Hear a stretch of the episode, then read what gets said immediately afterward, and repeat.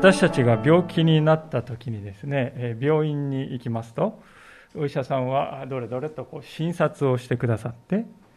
これが病気の原因ですねとこう原因を特定してですね、そして処方箋を書いてくださる。私たちはそれをもってですね、薬を手に入れることができ、そして回復に向かっていく、そういうことができるわけですね。聖書というのは、ある意味ではこれと同じ目的で書かれた書物であります。ただし聖書が語っているのは病気の処方箋ではなくて人生の処方箋であります。聖書は私たち人間には罪という病がある。私たちは罪という病に陥っているのだと語っています。この罪という病は死に至る病です。まさに現実にですね、人は、すべての人は例外なく、この死に至る病に侵されて、死へと一歩一歩と向かっているわけであります。でその死に至る病からいかにして人は回復することができるか、回復の道に向かうことができるか、それが聖書という書物が書かれた目的であります。で、そのためにですね、まず回復のためには病を知ることからということで、聖書にはですね、人の罪というものの現実がですね、赤裸々にこうして記されているんであります。今日の箇所はですね、先ほど司会者の方に読んでいただきましたが、この罪ということが何であるのかがとても鮮やかによく理解できる箇所と言ってよいと思います。そしてそのような罪の結果からいかにして人は救われうるのだろうか。その道筋も鮮やかに記されている箇所でもあります。でこのような箇所が放っているメッセージに私たちが謙虚になって耳を傾けていくときに私たちは聖書が約束しているこの救いの処方箋人生の処方箋をですね確かに理解することができるわけであります。そのようなわけでご一緒に今日もこの聖書の言葉に真摯に耳を傾けていきたいとそう思っております。早速御言葉に目を向けていきたいと思いますけれども一節、もう一度一節をお読みします。民はモーセが山から一向に降りてこようとしないのを見て、アロンのもとに集まり、彼に言った。さあ、我々に先立っていく神々を我々のために作ってほしい。我々をエジプトの地から導き上ったあのモーセというものがどうなったのかわからないから。まこれまで私たちはですね、31章までのところで、神様がですね、えー、モーセに、この礼拝というのはこういうふうなやり方でやるんだよと、まあ、イスラエルの民は全然知らなかったわけですからね、それを教えている箇所をずっと学んできたんですね。で、その場所というのはシナイ山という山の頂上でありまして、で、日数にしてすでに40日間がですね、経っていたわけであります。でその間ですね、大多数のイスラエルの民はどういう状態にあったかというと、このシナイ山の麓でですね、待機していたんですね。まあ、最初の1週間くらいは誰も何も言わなかったでしょう。しかし、2週間経った。3週間経ち、待機が続いていく中ですね、モーセがいつ戻ってくるということをあらかじめ聞いていなかったこの民はですね、次第にこう落ち着かなくなっていくんですね。そしてついに待ちきれなくなって、モーセの兄であり、彼を補佐する人でもあったこのアロンというところに人にところに来てですね、要求をする。それが今読んだ一節の言葉なんでありますが、すぐに分かりますけれども、この民の要求はですね、イスラエルの一番重要な推しである、この実会、モーセの実会にですね、直接違反する要求でしたね。このモーセの実会というのは出エジプト記20章に書いてありますけれども、この20章の4節にはですね、2番目の第2回としてですね、あなたは自分のために偶像を作ってはならないとこう命じられているのであります。ですから、神を作ってくれというこの民の要求はですね、このあなたは自分のために偶像を作ってはならないと神様は2番目にですね、大事なことし言われた戒めに対する直接の違反であります。実はそれだけではなくて、民はこの一番大事なですね、戒めである、あなたは私以外に他の神があってはならないという、その戒めにも違反していますね。なぜかというと、民はですね、この先ほど読んだ一節にあるように、さあ我々に先立っていく神々を作ってほしいと、複数形で語っているわけですね。神々を作ってほしい。ついですね、先日、モーセからですね、聞かされたばかりのこの実会、最も大切な戒めをですね、こうもあっさりと破ってしまうためには、驚かされるばかりであります。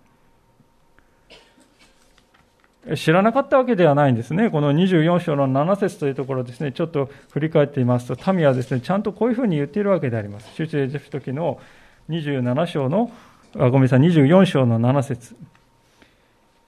そして契約の書を取り、民に読んで聞かせた。彼らは言った。主の言われたことはすべて行います。聞き従います。24章7節主の言われたことはすべて行います。聞き従います。と民はですねえ、誓っているわけであります。決してしません。そう言ったすぐ後に、まさにそのしませんといったことをしてしまう。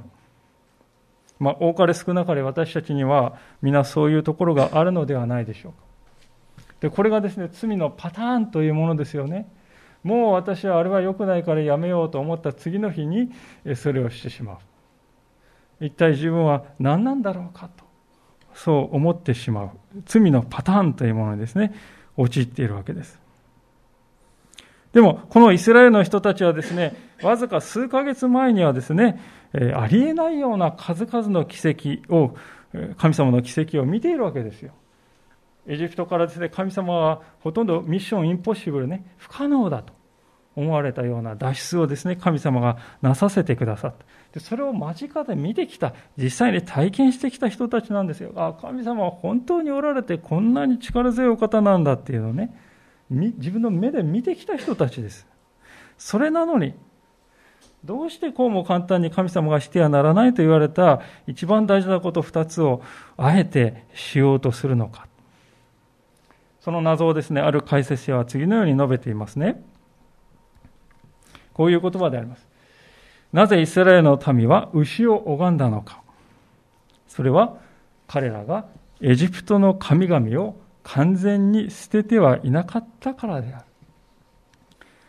彼は神である主に仕えると約束しながらも、心の中ではまだ古い偶像礼拝を大切にしていたのであると。もうお別れだと思います。彼らの心の中にはかつて長年住んでいたエジプトの神々に対する思いというのが残っていたということですね。慣れ親しんできたものに対する未練、そして郷愁というものが彼らの心の中には確かにありました。それがですね、こんなにも早い神様からの離反をもたらしてしまったのであります。ですからある人はこんなことも言っておりますね。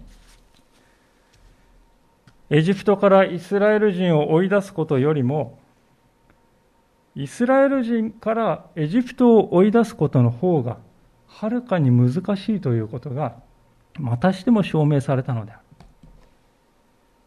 エジプトからイスラエル人を追い出すことよりもね、イスラエル人からエジプトを追い出すことの方が、はるかに難しいということをね、私もここで証明されたんだというんですよね。これは本当に私たちにとって教訓ではないかと思いますね。皆さん、罪というのは、何にもない真空状態からいきなりポッとですね、出る、生まれるということは決してありません。必ずですね、罪には前の段階、前段階というのがあるんですね。私たちはそこで対処しておくということが大事なんであります。宗教改革者のマルチン・ルターという人はですね、次のようなよく知られた有名な言葉を残しております。それはどういう言葉かというと、あなたの頭の上で鳥が飛び回るものを、飛び回るのを避けることはできない。しかし、頭の上に巣を作らせてはいけないっていうんですね。鳥は自由気ままに私たちのですね、頭の上を飛び回るだろう。それは誘惑のことを指しております。誘惑は私たちの頭の中をよぎる。それを完全に止める、取り除くということは私たちはできない。しかし、頭の上に巣を作って住まわせてしまう。それはしてはいけないね。私たちの中に入ってくるさまざまな誘惑をですね、心に留めて、それを心の中に安住させて、巣を作らせてはいけないんだと、マルチン・ルターは言いました。イスラエルの民はまさにこの点において失敗していたと言いましょうね。彼らの心の中にはしっかり巣ができている。エジプトの神々に対する未練というものが色濃く残っていました。でそれがですね、このいざという時に彼らのですね、足元をさらうことになってしまったわけですね。では、民に要求を突きつけられた党のアロンはどのような対応をしたでしょうか？それが2節からのところでありますが、それでアロンは彼らに言った。あなた方の妻や息子、娘たちの耳にある金の耳輪を外して私のところに持ってきなさい。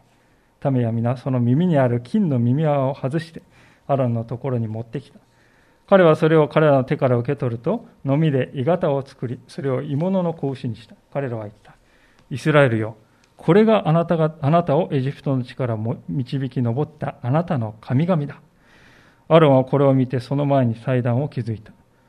そしてアロンは呼びかけていった。明日は主への祭りである。彼らは翌朝早く全焼の捧げ物を捧げ、交わりの生贄を備えた。そして民は座っては食べたり、飲んだりし、立っては戯れた。まあ、アロンはモーセの兄であり、アロンあごめんなさい、モーセを補佐する人でしたけれども、あまりにもあっさりとですね、民を指導するという役割を放棄してですね、ただただ民の願いを聞くだけの御用聞きになり下がってしまっております。本来なら彼は民に対してですね、イスラエルよこのようなことをしてはならない。あなた方は神の民ではないか、神が何と言われたか思い起こすのだと。そう言うべきでしたが、しかし言えなかった。なぜならアロンは神様よりも目の前の人を恐れたからですね。民も民です。初めからですね、アロンの言うことを聞こうとするような思いはないんです。ただ自分がしてほしいことを指導者に突きつけよう。そのためにやってきたんですよ。初めから聞く気はないですね。これをやればいいんだ。突きつけるために来たのであります。私たちも気をつけなければこのような指導者を追い求めてしまうかもしれない。そう思わされますね。指導者が自分に何を言おうか聞こうと来るのではなく、指導者をあなたはこれをすべきだと突きつけるために指導者のところに近づいてしまう。でそうするといつの間にかですね、私たちに耳に痛いことを言ってくれる人ではなくて、自分の言った通りのことを聞いてくれる指導者を私たちは望むようになってしまう。イスラエルの民はまさにそうでした。その結果どうなるでしょうかそれが今日の箇所なんだということです。アロンはこの時、何を心の中で考えていたのでしょうか一つ注意したいことは、五節を見るとですね、彼は、明日は主への祭りであるとこう語っています。で、この主というのは太字でですね、あえて書いてありますが、旧約聖書の中で太字で主って書いてあるところは、ここはですね、ヘブル語で見ると、ヤハウェと、神様の固有名詞のお名前がですね、書いてあるところです。ですから、アロンはですね、これがイスラエルの神、ヤハウェだと、そう言っているわけです。アロンはですね、自分の中で矛盾に対してですね、なんとか折り合いをつけようとしたんですね。私はヤハウェじゃない、違う神を拝もうとしてるんじゃない。これはヤハウェなんだと。そういうふうにして、自分の中でですね、本当にこう、ある矛盾を無理やり解決しようとしたんでしょう。でも、名前以外のあらゆるものがですね、神様の命じたものからはかけ離れた正反対のものになってしまってましたね。アロンの捧げようとしている礼拝は。特に神を目に見える偶像に置き換えるという罪は極めて重大なものだったと言えるでしょう。ただあの私たち日本人の感覚的日本的感覚からしますとですねここで素朴な疑問が湧くかもしれませんね神の像を作るねなんでそれがそんなに問題なんでしょうかね。なぜそこにこう目くじらをそんな立てるんでしょうかね。とそう感じるかもしれませんね。3つの理由があると思いますがまず第一のことそれはですね神様というお方は霊だからですよね。神は霊なるお方であります。当たり前のことですけども霊というのはですねいかなる目に見えるものによっても表現できないということです。霊なんですからね。まあ幽霊って言うとなんかこうぼわっとした絵にねなされることがありますが幽霊は違いますよ。神様は霊であるということは幽霊であるということではないんですね。ですから目に見えないこの霊をですね目に見えるものによって表現した瞬間にですねどうなるかというと全てこれはね間違った表現になるっていうことですね。例えば私たちもですね夫婦で結婚してですねパートナーの人がですね自分に向き合うんじゃなくて自分の写真の方を向いてねいつも「なんとかさなんとかさん」って言ってるし自分の方を全く向かないで写真の方ばかり見て「ああなんとかちゃん」って言ってるのを見たら私たちはですね何を感じるかということですね。自分を見ないでそのイメージの方をね向いている相手がねそのような関係がですね真実なものと言えるかということなんですね。神様との関係においてもですね神様という目に見えないお方に心を向けるのではなくその目に見える像の方に心を向けるというそのような間違った形で神様を礼拝してですね果たして神様は受け入れてくださるだろうかそれを喜ばれるだろうか決してそうではないですよね。これがまず第一点ですけれども第二のことはですね人間が神を作るというこのですね矛盾ですね。明らかに皆さん作品というのはですね何かの作品というのはそれを作った人以下の価値しかないですよね。例えば陶芸家が粘土の器を作りましてねおおこの器はこの陶芸家よりも尊いねなんていう人いませんよね。当たり前のことです。この器を作り出したこの陶芸家はなんと素晴らしいことかって言われるわけですよねですから器の方が陶芸家より素晴らしいということはありえないわけであります。つまりどういうことかというと人間によって作られた神っていうのはですねどうあがいても人間以下にしかならないですよね。だってそうじゃないですか。私たちはこうして生きて動いてね話し合って涙して喜んで素晴らしい存在ですがこの像っていうのは冷たい命のないものも言わない。動くことのないものであります。明らかに人間以下の存在ですよね。人間以下のものにどうして私たち人間を救うことができるだろうか。ということですよ。そのようなものに心を向けてどうして私たちをは救われるだろうか。人間以下のものにね。これが第二のことであります。三つ目のことはですね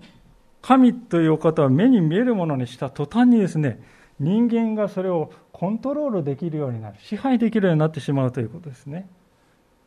この像があるということはですね本当に神様が自分を受け入れてくれているかそれは関係ないわけです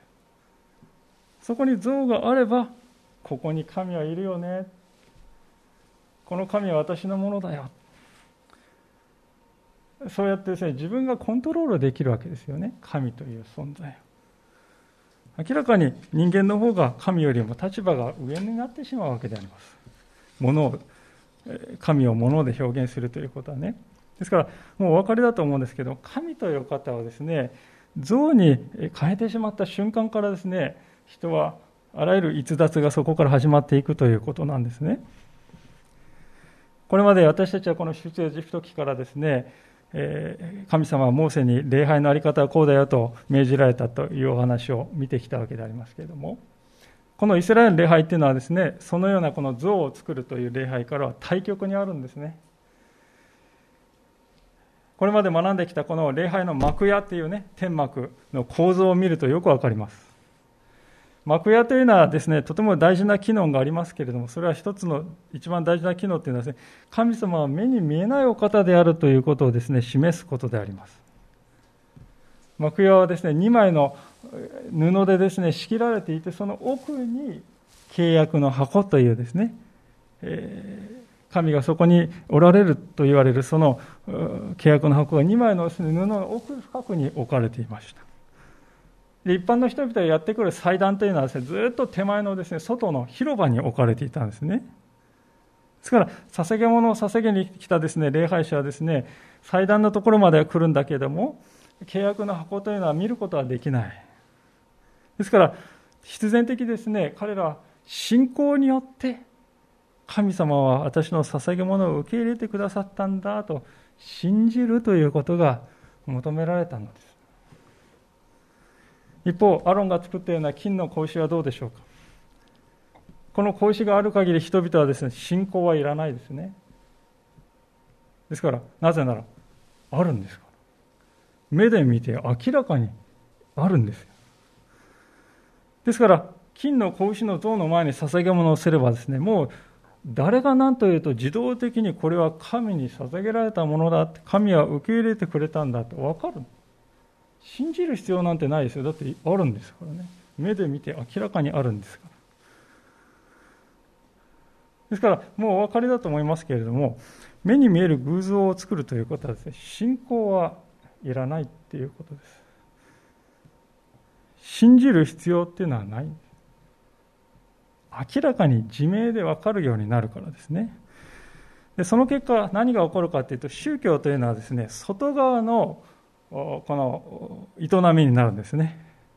目に見える動作としてこれをしてお辞儀をしてこれをあれをすれば大丈夫なんだと。あるいはそれをしなければ問題なんだと。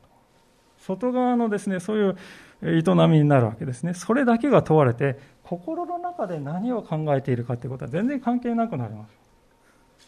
動作をするかしないかが問題それをしさえすればそこに神があるんですからね。神に受け入れられていることが保証されるシステムなんですね。で、言うまでもなくこういうシステムになりますとね、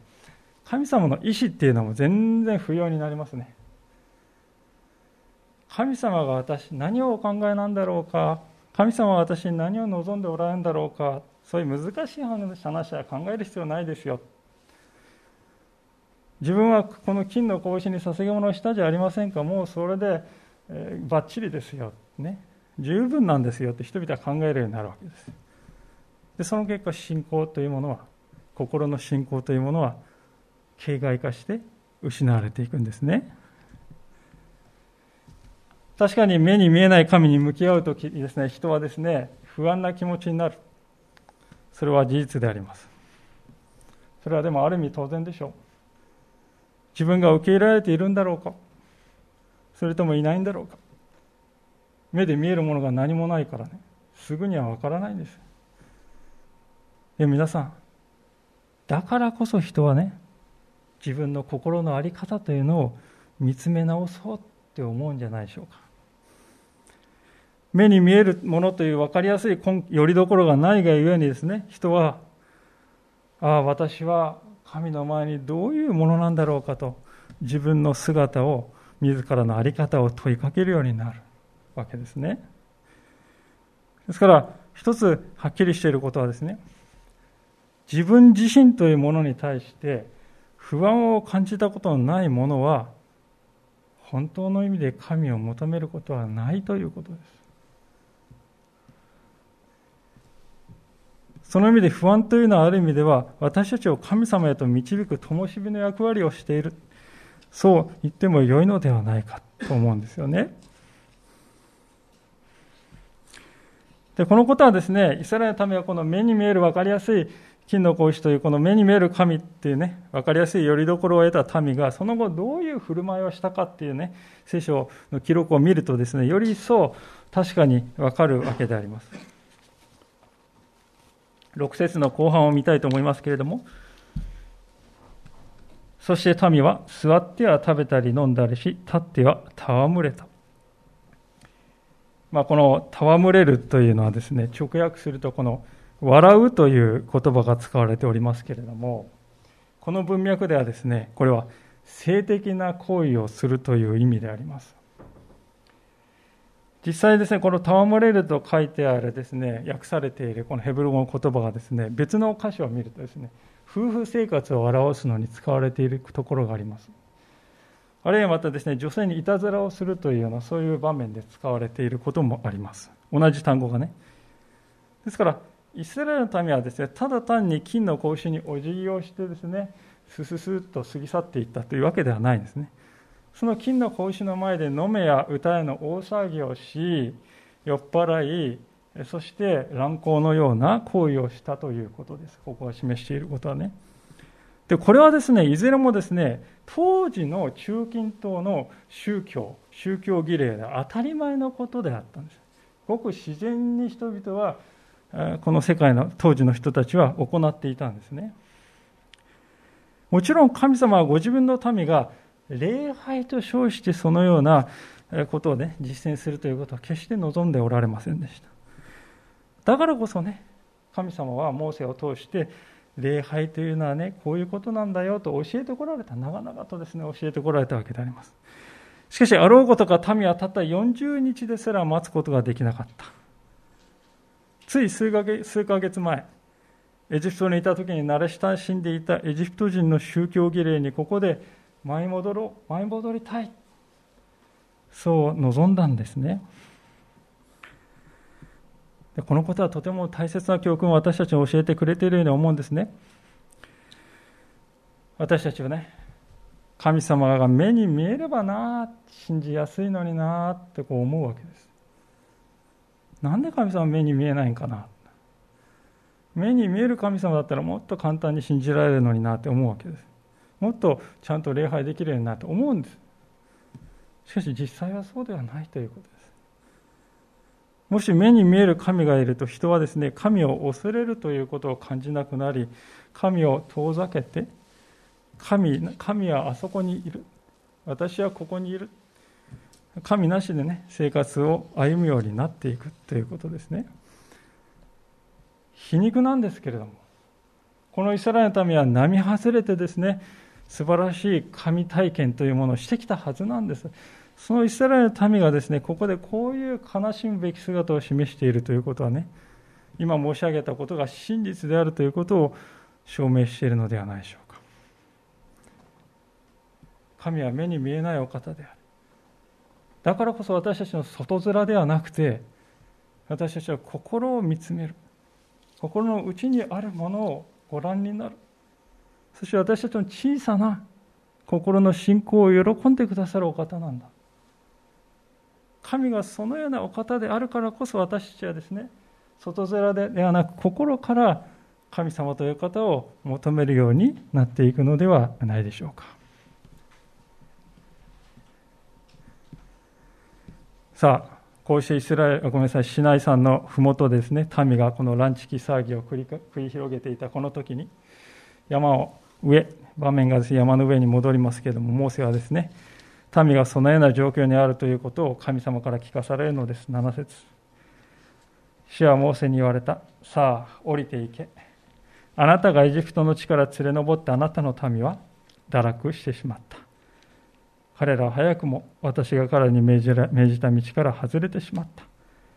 彼らは自分たちのために鋳物の格子を作り、それを節をがみ、それに生贄を捧げ、イスラエルよ、これがあなたをエジプトの地から導き上ったあなたの神々だと言っている。神様の言葉のトーンの変化というものにお気づきになるでしょうか。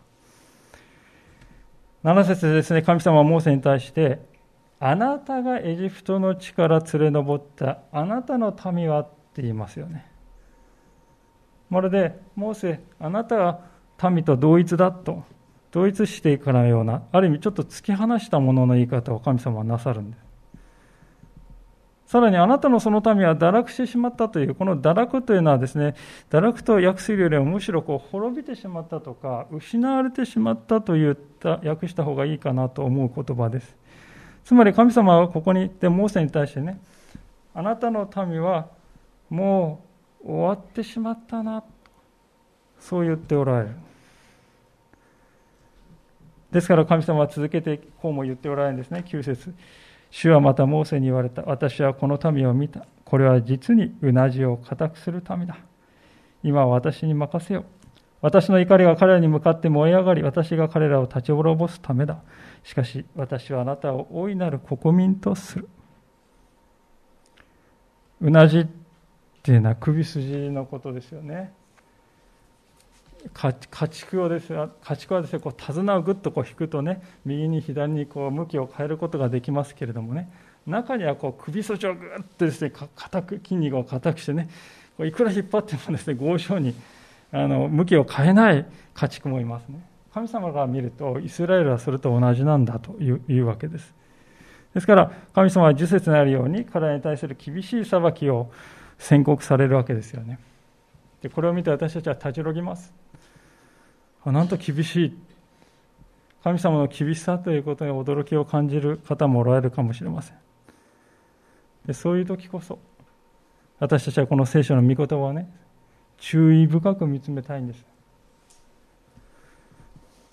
注意深く見つめるとね10節のですね冒頭に目が行きますね。神様は10節の冒頭でこう言っておられます。今は私に任せようと。ちょっとこれ奇妙な言い方だと思いませんか？今は私に任せよう。まあ実はこれ直訳しますとね、今は私を放っておいてくれとかね、今は私に構わないでくれとか、そういう意味なんですよ。なんかこう、私に構わないでくれる？私の放っておいてくれるかっていうね、神様がモーセに許可を求めているような言い方をしているわけです。でも神様ってね、全てを支配しておられるお方でありますから、いちいち人間のね、承認とか許可を求める必要なんてないんですね。私がやるんだって言ったらもう神様はできる。でも、あえて、ここで神様はね、モーセに、今は私に任せよ、任せに任せてくれ。ね。放っておいてくれ。構わないでくれ。あえて神様はこういう言い方をするんですよね。一体これはどういうことなんでしょうか。ある解説者が次のように語っているんですが、神は、さあ私に構わないでくれということで、モーセに命令するのではなく、挑戦しているのです。モーセは神の行いを止める力を持っていませんでしたから、神がモーセに許可を求める必要は全くありませんでした。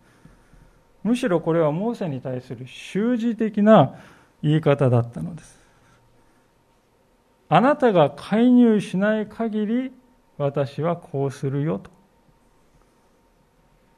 あなたが介入しない限り私はこうするよ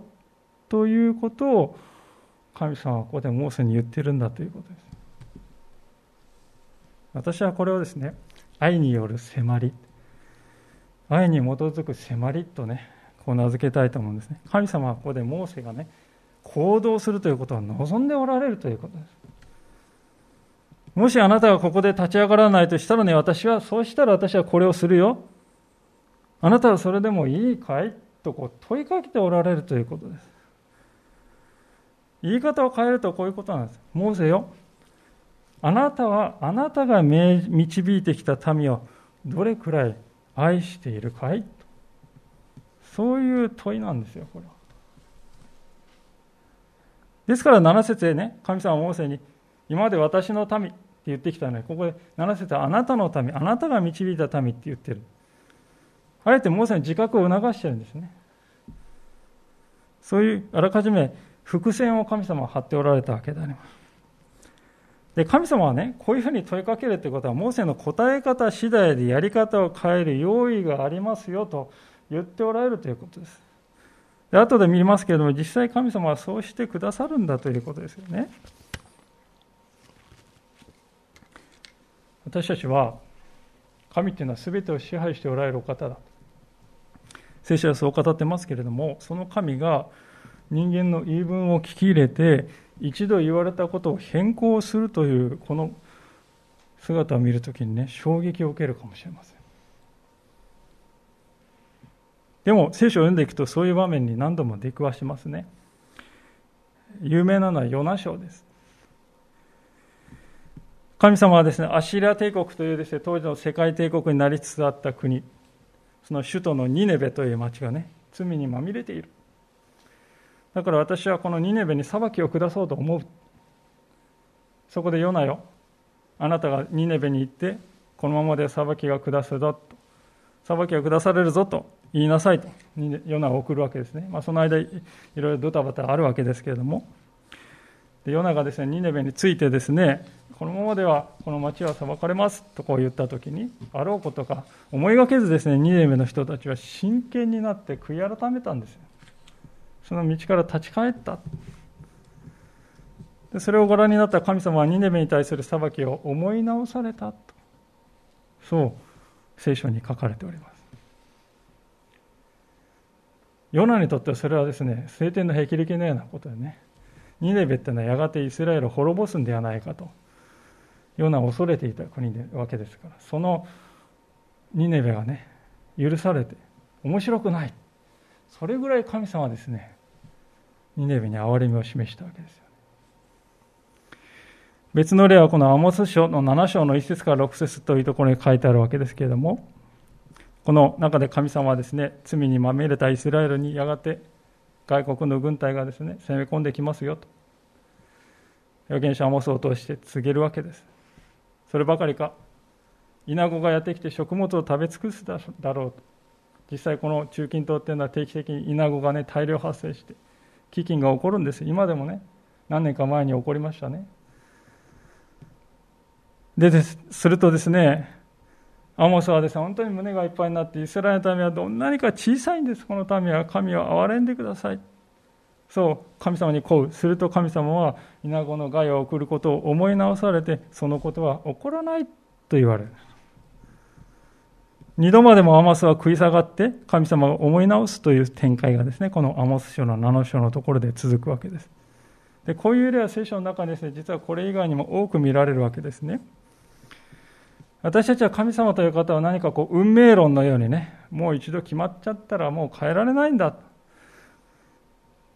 そう思っているかもしれません。確かに良いことにおいては神様はそうですね。しかし、災いについては必ずしもそうではないんです。神様はご自分の前に立って必死で嘆願する者がいれば、その声を聞き入れて災いを思い直してくださるお方であります。むしろ神様はそうするように望んでさえおられる。もちろん100%いつもですね、思い直すわけではない。罪がですね、ある限界点を超えてしまうということも時にはあるんです。でも、そうでないならば、神様は思い直してくださる。このことは私たちに勇気を与えるのではないでしょうか。神様は時に私たちにですね、周りの人々のこの愚かさというのをあえてお見せになることがあります。そこで神様はね、私たちに挑戦しておられるんですよ。まるで神様は私たちの介入を期待しておられるかのような。それはですね、一箇所開けてみたいんですが、イザヤ書の59章の16節というところを見ると、よくわかるんでありますね。イザヤ書の59章の16節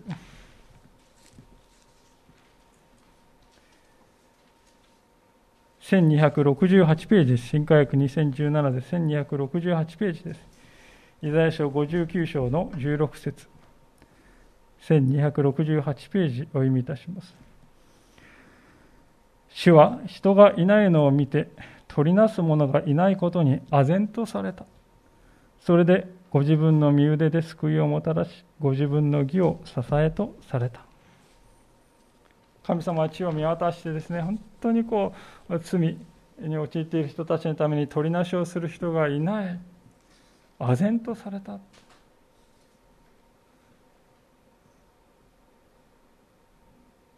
神様はですからここでモーセを試すんですね。神様モーセを試されたのはですね、この施設の時に戻りますけど、32章のですね、10節の後半でですね、しかし私はあなたを大いなる国民とするとおっしゃっていることからもわかるわけです。これは事実上ですね、アブラハムの子孫を大いなる国民とするというこれまでの契約は破棄して、モーセよ、あなたをそれに取って変えてあげようではないかという神様のですね、大胆な提案ですよね。モーセの立場になってみれば悪い話ではない。むしろプライドをくすぐる。自分が神の民の、新しい神の民の父祖になれる名誉なことではないか。でも神様はここでね、あえてこのようなことをモーセに問うことによってですね、試しておられる。モーセが自分のことではなく、民のことを思っているか。自分の名誉よりも、神様の計画契約ということを重視するか、そのことを神様はじっと見ておられたということであります。モーセはここで見事に主の期待に応えたのであります。11節しかしモーセは自分の神主に嘆願していった。主よ、あなたが偉大な力と力強い見てを持ってエジプトの地から導き出されたご自分の民に向かってどうして見怒りを燃やされるのですか？どうしてエジプト人に神は彼らを産地で殺し地の表から立ち滅ぼすために悪意を持って彼らを連れ出したのだと言わせてよいでしょうか？どうかあなたの燃える怒りを収めご自身の民への災いを思い直してください。あなたのしもべアブラハム、イサク、イスラエルを思い起こしてください。あなたはご自分にかけて彼らに近い、そして彼らに、私はあなた方の子孫を空の星のように増し加え、私が約束したこの地をすべてあなた方の子孫に与え、彼らは永久にこれを譲りとして受け継ぐと言われました。モーセは3つの論点からですね、神様イスラエルの民を滅ぼすことは道理が通りません、筋が通りませんと訴えております。第一のですね、ことは11節にありますように、あなたが偉大な力と力強い見てを持ってエジプトからの地から導き出されたご自分の民ではありませんかと言っている。もし神様がここで滅ぼしてしまったら、これまで示された神様の偉大な技が全て無意味になってしまいますよ。神様、あなた後先考えずに無駄なことをなさるお方なんですか？そういうお方ではないはずですよね、神様と。あれほどのことをしてくださった神様じゃないですかと。それは無意味になってもいいんですか？神様に訴えるんです。第2は12節にありますように、なぜエジプト人にあなたの名前をあざける機会を与えるんですか？という、そういう問いですね。エジプト人がですね、やがて風の噂でですね、あの逃げていったイスラエル人は荒野でのたれ死んだらしいぞと、そう聞く。するとですね、あのイスラエル人がなんか信じたヤハウェとかいう神、結局あれね、連れ出すだけ連れ出したけど救うことはできなかった、その程度の弱い神なんだよなと。そう言うでしょう。神様あなたの皆が汚されますよ。それでもいいんですかそうモーセは問いかけますね。モーセはね、自分の評判なんて全然気にも留めてません。彼が思っているのは神様の評判ですよ。神様の栄光のことを考えています。神様、あなたはこの世界を支配しておられるお方だ。あなたの名前は何よりも偉大なものとして崇められるべきだ。でもあなたがもしこのことをやってしまったら、そのあなたの評価がね、地に落ちてしまいますよ。それでもいいんですか？そう訴えるのであります。第3は最も重要な訴えですけれども、13節にありますように、神様、もしこれをしたらあなたはご自分の誓いを破ることになりますよという訴えです。あなたはイスラエルの父祖たちに誓われましたよね。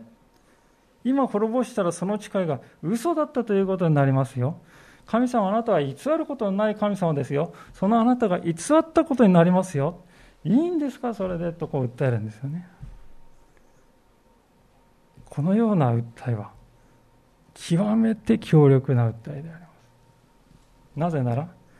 偽ることができないという神のですね、性質を直接盾にしてですね、訴えていくわけで。迫っていくからです。神様にとっては一番痛いところをぐさっと疲れたというところでしょうか。で私は神様ね、喜んでおられたと思いますけど、このモーセの言葉を聞いてね。皆さん、ここにね、聞かれる祈りの実例があります。神様を信頼して神様のよ神様が良いお方であるというその神の性質に直接訴えて迫っていくんです。神をよりどころにして祈っていくんです。神様あなたはこういうお方です。あなたはこう言われましたよね。聖書はここにこういうふうに書いてあるではありませんか。あなたは約束を守れるお方誓いを守れるお方ではありませんかと神様の性質をよりどころにして祈っていく。すると神様は心を動かさず動かさざるを得ない。動かさないではいられないんですね。私たちはところがこれとは逆の祈り方をしばしばしてきたのではないか。それはね神ではなく自分自身をよりどころにして祈るということです。例えば私はこんなに熱心に祈ってるからね。一日何分何時間祈ってるんだから聞くべ神様聞くべきじゃないか。あるいは私はこう何十年もこの頃に祈ってきたんだからもうそろそろ神様は聞かないとおかしい。あるいは私はこんなに信心深く経験に生きて真面目にやっているんだからこういう私にはご褒美があるべきではないか。そういうふうに自分の中にあるものを使って神様とねある意味取引をしようとしてしまう。これは皆さんうまくいかないアプローチであります。なぜかというとね私たちが持っているものは元から神様のものだからですよ。私の命さえもね私は自分で自分の命を作ったなんて人は一人もいないです。私のこの命さえも神様からいただいたものなんです。人生はそういうものです。神様のものなんです。それをですね差し出して神をこれと引き換えにあなたは祈りを聞くべきだと取引する。これは愚かなことです。ですから私たちは自分自身をよりどころして祈るんじゃなくて神様のですねご性質をよりどころにして直接神様に訴えていく迫っていくべきなんですね。でこの祈りがいかに大きな力を持っているか今日の最後のところを見れば明らかであります。14節。すると主はそのために下すといった災いを思い直された。簡潔な言葉です。でも十分に伝わってきますよね。神様はモーセの嘆願の祈りにね心を揺さぶられたんです。動かされたんですよ。神様はご自分の言葉通りにイスラエルのための神であり続ける。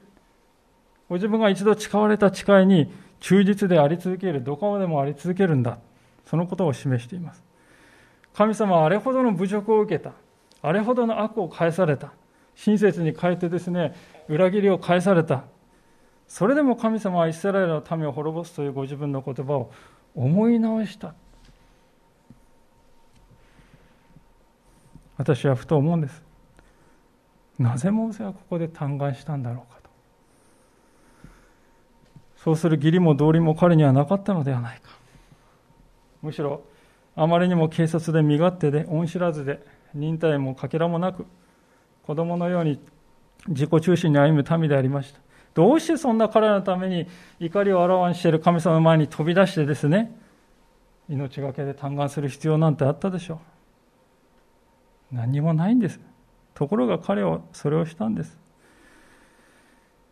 何が彼をそうさせたのか書かれてはいませんけれども私は民の愚かさに対する憐れみの心だと思います。それは愛と言い換えても良いと思いますね。私はこの嘆願はですね、ある意味、モーセが本当の意味で、このイスラエルの民のための預言者になった、そういう瞬間だと思います。そしてこのモーセの姿はですね、あるお方を連想するんですね。それはイエス・キリストであります。ある意味で私たちは今日の歌詞におけるイスラエルの民に似ている。そしてイエス様はこのモーセに似ているのです。私たちは主に逆らってしまう。主が望まれる礼拝ではなく、自分の望みというものを追い求めて生きてしまう。その結果、日もさっちもいかなくなって自滅めいたことをしてしまう。それでもイエス様は私たちのために、神様の前に立って私たちのために捨て身の嘆願をしてくださるんです。しかもイエス様はあの血に染まった十字架の上からそれをしてくださる。父よ彼らをお許しください。彼らは何をしているのかわからないのです。ですからこのモーセの姿というのはですね、後に来るイエス・キリストの姿を指し示しているんですよね。私たちにはこのような嘆願をする預言者救い主が与えられるんだと私たちは本当にこの厳粛な事実をどのように受け止めたらよいのでしょうか。神様は私たちにもですね挑戦しておられるのかもしれない。私たちもまた他者のためにこのように取りなすことができるのではないか。そしてそのように招かれているのではないか。あなたの周りにいる人のためにあなたの一番身近にいる人のためにこのように取りなすものとなりなさいと招かれているのではないか。そのことを覚えたいんです。それがイエス・キリストに習う生き方。そして私たちクリスチャンとかねキリスト者と言われているそれはキリストのキリストバカっていう意味ですよね。キリストに習うもの。そういう名が付けられた私たちに神様が望んでおられることはまさにそのことなのではないかと思うのです。一言主の前に心を沈めてお祈りをしたいと思います。